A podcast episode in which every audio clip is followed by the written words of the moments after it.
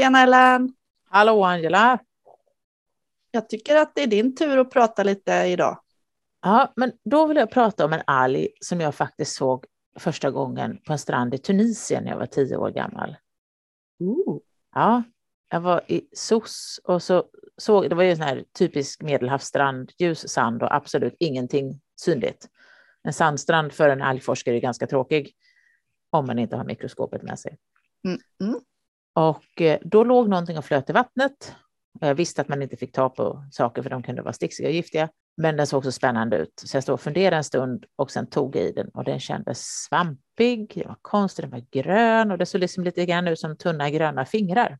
Uh-uh, jag och vet. Det förstod jag sen när jag kom hem och tittade i min växter och djur i Europas kustvattenbok. Att det måste varit Codium fragile. Den är cool. Den är jättecool. Så den tänkte jag att jag skulle prata om idag. Mm. Vad vet du om den då? Ja, det är ju en, det är en mörkgrön alg, en grön alg. Men den är mörkgrön, så det är snyggt, flaskgrön. Eh, från familjen Codiaceae. Och den består av upprättstående di- eh, dikotomiskt grenade fronder. Så att den är så här. Får dikot- vi förklara? Ja, eh, dikotomi betyder alltså en delning. En gren blir två. Och frond eller bål som vi säger, det är det istället för grenar och blad kan vi inte riktigt säga när vi pratar om alger. Dikotomiskt grenad bål skulle jag nog vilja säga. Mm. Så själva, själva algen är delad. De kan faktiskt bli upp till en meter långa, ska du veta. Har Oj! Du sett, ja, har du sett det någon gång? Alltså de exemplar jag har sett, ska vi säga tjugo centimeter som mest. Ja, men det är ju så jag, jag är van att se den också här i Sverige. tio till tjugo centimeter lång. Men de kan bli en meter långa, vilket är ganska häftigt. Är de inte väldigt sladdriga då? Nej, de är ganska fasta. De känns lite grann som om du har tagit ett svampdjur någon gång så är det lite den strukturen faktiskt. Runt England där det är lite saltare, brittiska öarna där så kan det bli tjugo, fyrtio centimeter ungefär. Grenarna i sig är runda i tvärsnitt, men de kan vara tillplattade. Just under förgreningen så kan de vara liksom lite tillplattade och mer ovala. Mm. Och tricket med bålen, den är, den är ju mjuk men den har en sån här sammetslen konsistens. Den är lite, den är lite sådär ja, men som halvläskig alltså, att ta i tycker ja, jag. Ja, man blir lite nervös för man tänker oftast när man tar en alg så känns det lite mer som blöt plast eller liksom mm. lite blött läder. Så, men den här är lite mer som sammet, lite sträv. Cortex av bålen, alltså märgen så att säga, eh, den bildas av någonting som kallas utricklar, tättpackade utricklar.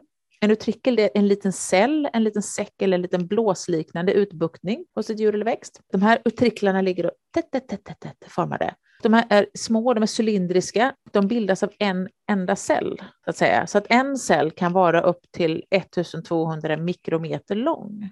De här rundade spetsarna på de här utricklarna som ligger tätt, det är det som ger den här sammetslena ytstrukturen. Okej, okay. ja ja. Mm. Och tittar man då på hur, hur den fäster mot det hårda underlaget så är det ett ganska svampigt skivformat holdfast eller häftplatta sådär, samma som blåstång liksom. Inte sådana här rotliknande haptärer som kelpen har. Men de har fortfarande limmet. Ja, precis. De klebbar fast sig där. Så sitter det som en grön bloffa på stenen. För det är inte så himla lätt att dra lots dem heller. Nej, jag ska inte säga det. Vi var på en konferens i Norge och jag slängde mig såklart i vattnet. För att finns det vatten så måste man slänga sig i det. Och då fanns det bland annat codium där som jag försökte pilla loss från en sten. Och jag fick ju gå upp och hämta lilla kniven för att få loss dem. För det gick ju inte att dra. Jäklar vad de satt. Vad har vi mer då med, med codium? Alltså det, ja. En meter. Jag, alltså jag, jag fastnar lite där på de här meterlånga. Mm. Det må, är det ett, ett särskilt gynnsamma förhållanden för dem då? Eller är det speciella underarter? Vad pratar vi om? Ja, grejen är att arten som sådan, om vi pratar om Codium fragile, den har sitt ursprung i Stilla havet nära Japan. Men den har tagit sig runt, den har rest och den har blivit en invasiv art vid kusterna i norra Atlanten. Jaha. Så att den introducerades från det europeiska fastlandet någonstans då till floden Hjelm i Devon, England nittonhundratrettionio. Då vet man, då har man en tidpunkt att då hittar man den där. Och därifrån har den visat sig tränga undan den brittiska inhemska arten Codium tomentosum då, som fanns där innan. Då är det bara det här att effekterna eller spridningshastigheten av Codium fragile är inte kända för att de är så lika så det blev en morfologisk förväxling med inhemska arten. Så man såg inte att det var en ny art som hade kommit förrän man började titta noga. Codium fragile då, den återfinns numera runt brittiska öarna, alltså både England, Irland och Skottland. Den finns vid Nederländerna, den finns i Västra Medelhavet. Jag har ju sett den i Medelhavet, så checkar den. Längs Atlantkusten från Spanien till Norge. Men den finns också då såklart i Stilla havet, för den kommer ju från Japan. Men den finns nu, har spritt sig till chilenska kusten, uppe i norr, Vancouver Island där omkring runt. Australiens sydkust, där mellan Australien och Tasmanien. Och Nya Zeeland heter den också. Men det låter ju då som att då måste den ju vara väldigt tålig. Ja, om vi tittar på livscykeln bara så kan vi se att mm. den är ingen sån här knepig livscykel. Det är skilda harn och honplantor. Det påminner ju om, om oss, så att säga. Det intressanta är att det har visat sig att zygoter och groddor, de produceras bara i närvaro av både harn och honplantor. Så de anlägger inte könsceller om de inte känner att någon av motsatta könet är där. Vilket är jättesmart för att spara på resurserna. Mm. Så de, de hade harn och honplantor separat i en odling på labb. Och då skulle det bilda sådana här då gametangia-utricklar för könsceller. Men även efter tre till fyra månader i odling så bildades det ingenting. Och det borde det ha gjorts. Okej. Okay. Man har föreslagit att det kanske finns något sånt där ungt filamentöst stadium som inte har de här utricklarna. Men har ett, det verkar inte liksom som att någon har nappat på det. Om man diskuterar om är det så att asexuell förökning förekommer. Men annars är helt enkelt livscykeln att, att några av de här cellerna på ytan, där bildas gametanger, så sker det meiotisk delning. Harn- och hongameter som befruktas ut i vattnet. Det bildas en zygot som blir en grodd, som blir en ny planta. Så det är precis som en mänsklig livscykel. Men om den förökar sig asexuellt, hur, hur går det till då? Förökar sig asexuellt som en alg, då brukar det vara att en bit bryts av, flyter iväg och sen kan sätta sig igen. Det är ju bland annat fallet med Fucus radicans, smaltången i Östersjön. Mm. Nu ska vi ju vara lite petiga då och säga att det gäller för makroalger. Ja, det är såklart. Det gäller ju inte för mikroalger. No, no, no, no, no. Äh. no. Såklart, makroalger förökar sig asexuellt på detta vis.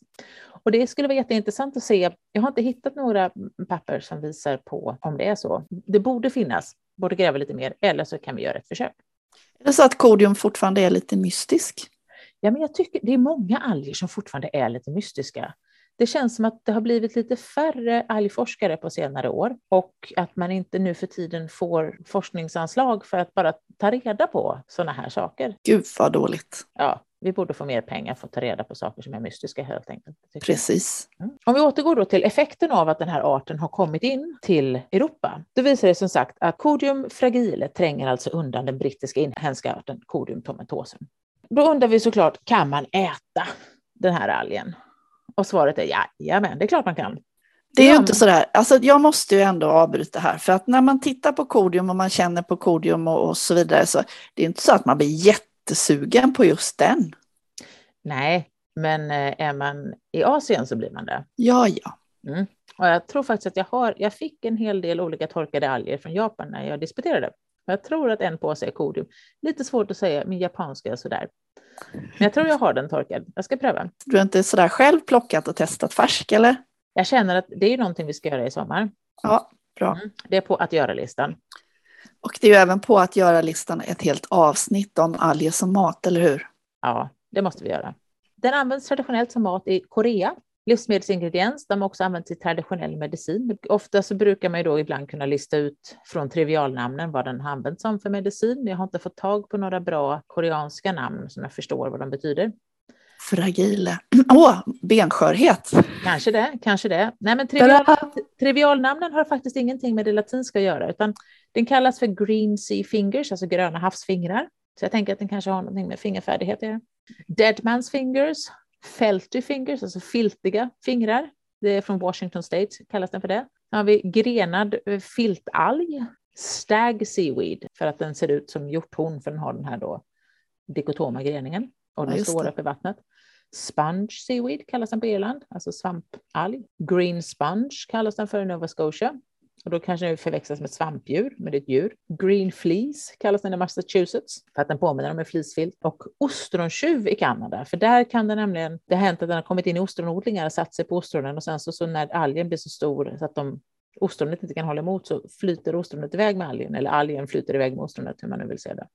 Det vill säga förvirringen är total. Ja, eftersom vi har en svensk brunalg som vi kallar ostrontjuv. Och det här är varför vi använder latin. Ja. Exakt. Men på svenska så heter den klykalg eftersom den delas i klykor. Mm. Men den kallas även för gaffelgrenad svamptång. Mm. Lite lång. Eller så kort och gott kallar man den för codium. Fast då stavar man codium med K istället. Ja, men redan där var, hade vi ju tre olika svenska namn. Exakt. Och vill man hitta det rätta svenska namnet så ska man titta på Artdatabanken. För där finns det, det liksom vedertagna svenska namnet för alla arter. Och då är det klykalg som gäller. Så artdatabanken punkt se så kan man hitta ja. där. Bra. Men jag kallar den för codium för att det är, därför tycker jag det är lättare med latinska namn. Sen kan man såklart då som sagt förvirra sig ner i arter och underarter. Det, ja, det, det, där, det där, hörru Ellen, det där tycker jag är, det här med underarter tycker jag är skitjobbigt. Mm. Och liknande namn. Vi vill börja med det här bara. Om vi ska hitta den här arten så växer den i höga tätheter så där man bara, ja, jo. Mm.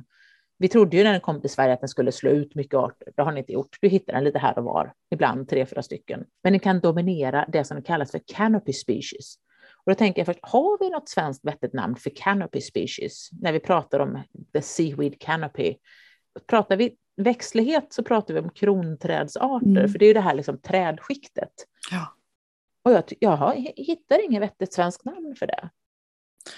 För skulle man säga paraply så, alltså det har ju även en annan betydelse i naturvård, paraplyarter, så att det, det funkar ju inte riktigt. Det där tål nog att grundas på en stund. Ja, jag tycker vi funderar på hur man anpassar uttrycket kronträdsart eller canopy species till ett svenskt namn och till ett makroalgskontext. Mm. Men i alla fall, är det tidvattenskust så hittar man den här oftast på stenar och på lågvatten så hänger de ju ner för då står de inte upp av sig själva och det är därför den kallas för dödmansfingrar för det hänger den som döda slappa händer. Men då heter den kallas en dödmansfingrar och då ska vi inte förväxla den med slembriozoan, Alcyonidium diaphanum som kallas dödmansfinger eller läderkorallen dödmanshand, Alcyonidium digitatum. Ja.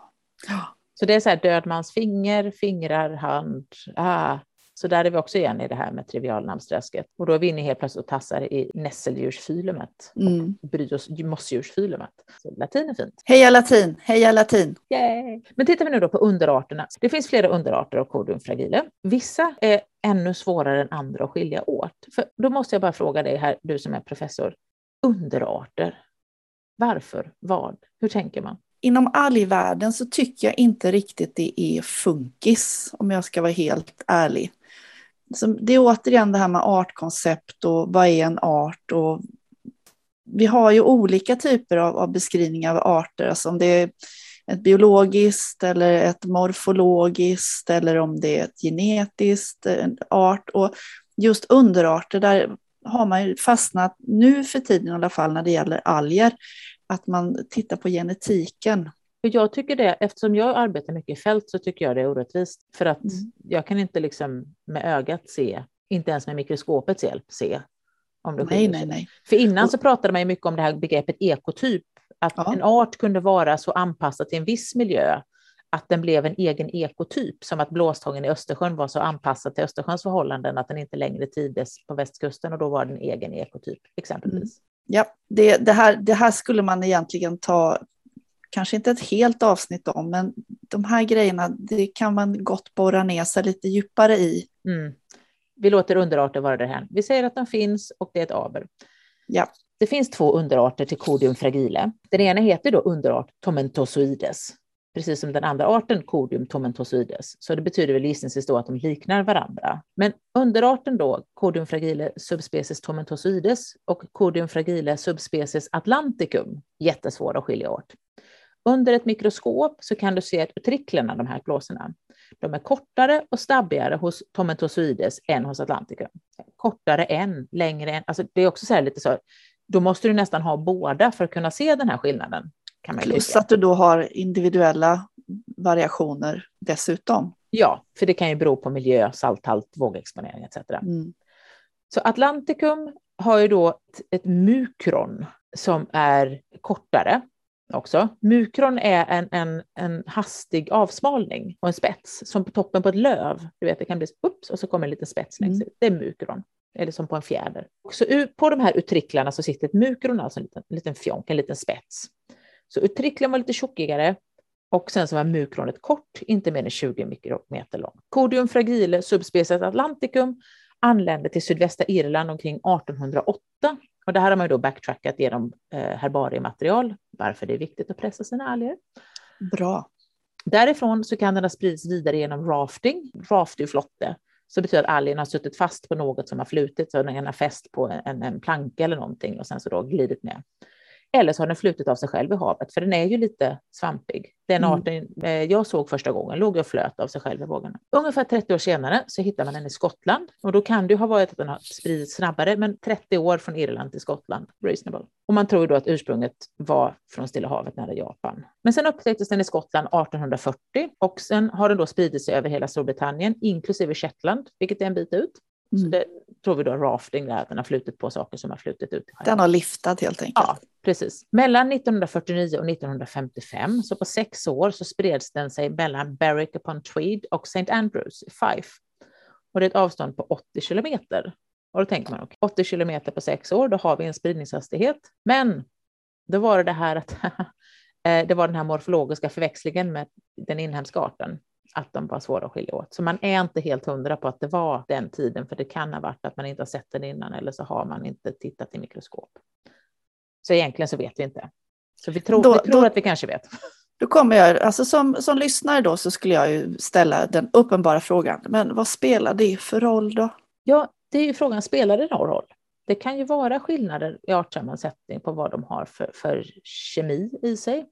Det kan vara att en art som finns lokalt har anpassat sig till en annan art som finns lokalt. Och kommer det en ny art så funkar inte det. I trädgårdsvärlden pratar man mycket nu om att man ska använda inhemska växter för att pollinerarna har svårt att pollinera växter som kommer från andra sidan jorden. De är inte anpassade för det. Och växterna är inte heller anpassade för våra insekter så att säga. Så att det har mycket att göra med att när någonting har evolverat fram under tusentals, miljontals år så är det inte alltid lätt att bara byta. Nej, det är ett bra argument. Mm. Och det var ju det. Vi vet att Codium fragile subspecies atlanticum-arten, den äter alltså snacks eller snabbmat i Asien. Men jag vet inte om de äter Codium tomentosum som är den som ursprungsarten runt brittiska öarna. Så det kan ju också vara en sån sak. Ibland kan man ju då råka snubbla på att de här ser likadana ut, men den ena är giftig. Ja, just det. Det vet jag alla vi, när man går ut i svampskogen på hösten så ska man ju vara lite försiktig. Japp, angela och gula kantareller. Det räcker. Tittar vi på Codium fragile subspecies tomentosoides så hade den ett mycket spetsigt mukron, istället den här utrickens spets, som kan bli upp, upp till sextioåtta mikron lång, alltså mikrometer. Men någonting säger mig att om den då är längre än tjugo mikrometer så är det den här jämfört med Atlanticum. Men mm. den här kan ju ha gått av eller kanske inte är fullt utväxt. Så att någonstans där ser det också så, åh oh, vilken dålig karaktär. Jag hatar sån här längre än och mm. kortare än. Den här förekommer längs nästan hela kustlinjen i östra U S A. Från Saint Lawrence-bukten i Kanada till North Carolina. Så då är vi på andra sidan Atlanten istället. Och där är den en snabbt spridande invasiv art. Den introducerades i New York från Europa nittonhundrafemtiosju. Där misstänker vi att den har åkt med i barlastvattnet från ett fartyg. Hoppsan, barlastvatten, det kan vi prata mycket om. Närvaron vid eh, amerikanska Atlantkusten registrerades första gången nittonhundrasextiofyra i Mainebukten vid Both Bay. Gissningsvis av några av våra kollegor uppe i Maine där. Den har nu även noterats sen att den har då åkt tillbaks runt Irland, Skilleöarna, Kanalöarna och Englands och Skottlands södra västra kust. Så tydligen den alltså då först kommit från Europa över till U S A, utvecklats där. Vilken liten rackare då! Ja, och den här kan vara väldigt dominerande i tidvattenzonen, så det här verkar vara mer ett problem där det är, det är tidvatten då. Den fäster nästan på vilken hård yta som helst, vilket involverar då av människan skapade strukturer. Det resulterar i ökat underhållsarbete för vattenbrukare, exempelvis då minskar produktiviteten hos odlat marint liv eftersom den framförallt gärna fäster sig på ostron eller musslor. Och sen så kan den då, när den blir stor så rycker den med sig djuren och flyter iväg. Därav då det kanadensiska namnet ostronstjur. Men även att den sätter sig på båtar som ligger stilla och andra sådana här ytor. Och det är ju inte alltid, vi kallar det kanske för biodiversitet, men inom industrin så kallar man det för biofouling istället och vill bli av med det. Två sidor av samma mynt. Ja, de sitter ju hårt. Alltså, ja, det är... ja. Du får ju gå ner med en spackel och skrapa liksom, som dykare. Så um, ligg inte för ankar för länge utan keep the boat floating. Sen har vi Codium fragile subspecies scandinavicum. Och den här underarten introducerades från Stilla havets asiatiska kuster till Norge och Danmark nittonhundranitton. Och det är troligtvis den arten som vi har vid svenska västkusten också. Och sen så har vi Codium fragile subspecies Nova Zeelandia. Jajamän, finns i låga tidvattenzonen runt Nya Zeeland, på norrön, på sydön, Chatham, Stewart, Auckland och Campbell Island och runt Falklandsöarna. Då har den rest en bra väg då. Ja, den, den kom ju, eh, Nova Zeelandia underarten har ju kommit från Asien ner dit. Och men den Skandinavikum, hur den har tagit sig upp till Skandinavien, det vet jag Filifjonkan. Men det måste ju vara med, med ballastvatten, tänker jag. Den kom ju nittonhundranitton och då var det ändå viss trafik. Mm, sant. Mm. Ja. Vår underbara kollega i Norge, Kersti Sjötun, hon bestämde sig för att titta lite på vad är det vi har för grönalg? Vad är det för codium vi har då? Codium fragile har hela tio underarter. Nu har jag tagit upp fyra stycken här, men det finns tio underarter. Eh, underarten Codium fragile, subspecies fragile, är ju en välkänd invasiv alg, men det, är vissa, alltså det beror ju på var de är, om de är invasiva eller inte. Och tittade man på den morfologiarbeten som gjordes på nittonhundrafemtiotalet så trodde man att det fanns tre underarter som, som var längs den norska kusten. Subspecies fragile, subspecies atlanticum som jag pratade om innan och subspecies scandinavicum, den som hade kommit nittonhundranitton. Men nyare molekylära data då, för då kommer ju D N A-gänget här, så har det visat att det bara finns två underarter och dessa är ofta felidentifierade. Jaha. Jaha. Och då tittade man på den genetiskt för att verifiera vilka underarter som finns och för att fastställa sannolika ankomsttiden. Och sen ville man också jämföra deras morfologi med genetisk identitet, för vi vill ju gärna kunna se skillnad på dem med blott ögat. Och då sekvenserade de sextio olika talli från arton platser. Och tio herbariprover som samlats in från nittonhundratvå till nittonhundrafemtio. Så det är ju jätte, jättebra att ha gammalt herbariematerial. Sekvenserna indikerar då att både subspecies fragile och subspecies atlanticum förekommer. Men den här subspeciesen scandinavicum verkar inte... Den finns inte. Nej, nej, nej. Liksom. Det kanske bara var att den... någon av de här då såg annorlunda ut men hamnade i Norge och Danmark. Det verkar som att de har funnits i Norge sedan åtminstone nittonhundratrettiotvå respektive nittonhundrafyrtioåtta. Att fragile kom trettiotvå och atlantiken fyrtioåtta. Det är ändå ganska häftigt att man kan säga så hyfsat exakt när någonting kom med genetik. Jag tänkte just på det och jag tänker också så här att, att våra nya metoder, molekylärbiologiska metoder, de är ju, öppnar ju nya dörrar, nya fönster. Oh ja, oh ja, absolut. Och det som är häftigt här är att det man ser är då att atlanticum underarten verkar ha en snävare utbredning än fragile. Fragile, både, både geografiskt och livsmiljömässigt, så verkar atlanticum vara lite tajtare. Så det verkar som subspecies fragile är den som är, är liksom lite mer generalist. Men det de såg, mikronlängdet, alltså den här taggen, och uttryckelegenskaperna, om de var tjock eller smal, eller livsmiljö, var inte alltid tillräckligt tillförlitliga för att ge en exakt identifiering av underarten. Vilket visar på nödvändigheten av D N A-sekvensering för identifiering av dessa underarter. Och då tänker jag sticka ut hakan och säga, eller så säger vi Codium fragile och så slänger vi de här underarterna åt fanders. Ja, allting beror ju på vad det är, vad det är man söker, vilken information man behöver, om det är en forskning, en forskningsfråga, om det är, om man tänker att som det skulle vara så att en underart var giftig och en annan inte var det, om man ska äta den, då är det ju viktig information naturligtvis, men det kanske inte alltid spelar så otroligt stor roll. Nej, jag blir lite fundersam för att om vi tittar då genetiskt vad som skapar en art, då är det ett visst antal baspar av något antal då som ska skilja sig. Men om vi inte kan se någon skillnad på dem. Och då, alltså behöver, som... då behöver man ju ta reda på, är det någon skillnad? Är det något djur som behöver den ena men inte den andra? Eller, eller mm. något sånt där. Och det kan man ju testa i oändlighet. Då måste du testa alla arter mot den. Men jag känner att, ah, hjälp. Vad tack så ja, mycket. Alltså jag förstår precis vad du menar. Men jag tänker också att man måste tänka, om man tar det i ett vidare begrepp, om det är information som är nödvändig för att studera ett ekosystem, att... Eh, Att det är en information som är nödvändig för, för naturvård exempelvis. Mm. Ja, alltså du, du, gör du massa underarter så kan du, du höjer ju ett biodiversitetsindex om en art visar sig vara tre. Mm. Om de då ockuperar olika ekologiska nischer ja, också. Ja, för det är ju det här med, med funktional, alltså vad har de för ekologisk funktion? Yep.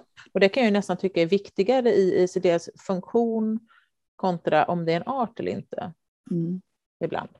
Ja. Och samtidigt så är det, tycker jag, fantastiskt roligt att sitta och pilla med sina kiselalger och skapa långa artlister.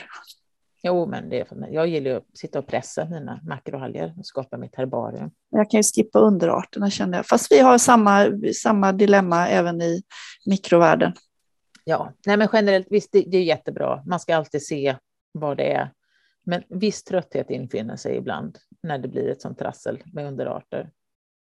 Men vi kan inte sluta här med att säga trassel med underarter. Vi måste gå tillbaka till Codium och så något riktigt trevligt med Codium. Har du något på lur? Jag har något riktigt trevligt med codium, och det, det är ju just hur faktiskt ett litet djur använder sig av bland annat codium. Eftersom den är så här sifonal, att det är, det är långa, långa celler som är full med kloroplaster. Och kloroplasten är ju den organellen i en cell där fotosyntesen sker.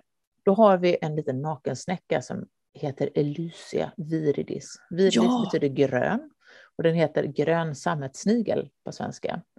Det är som en liten, liten mörk snigel som har som två vingar på ryggen. Och den har en liten stylus, ett litet vasst sugrör som den kryper på codium, och så gör den hål i en sån här cell. Och då blir det som en milkshake för den. Och så suger den i sig kloroplaster ur den här långa, långa, långa cellen. Fotosyntesfabrikerna. Exakt. Och vad är produkten av fotosyntes förutom syre? Nam, nam, nam, nam, nam. Det är socker. socker. Precis. Så det är i princip en liten godisfabrik. Den här lilla sammetssnigeln tar då kloroplasterna och lägger dem under huden på sig själv i sina såna här vingar som den har på ryggen. Och så kan den fälla ut dem, och då ligger kloroplasterna där i upp till tjugoåtta dagar någonting, tror jag det är, och, produc- och fortsätter att fotosyntetisera innan de dör. För de kan liksom leva utanför växtcellen i den här vävnaden som, som snigeln har. Och så ligger de där och producerar godis till den, så det är liksom som att ha en egen liten godispåse i ryggen. Oh. Och där, här kommer ett av mina favoritord.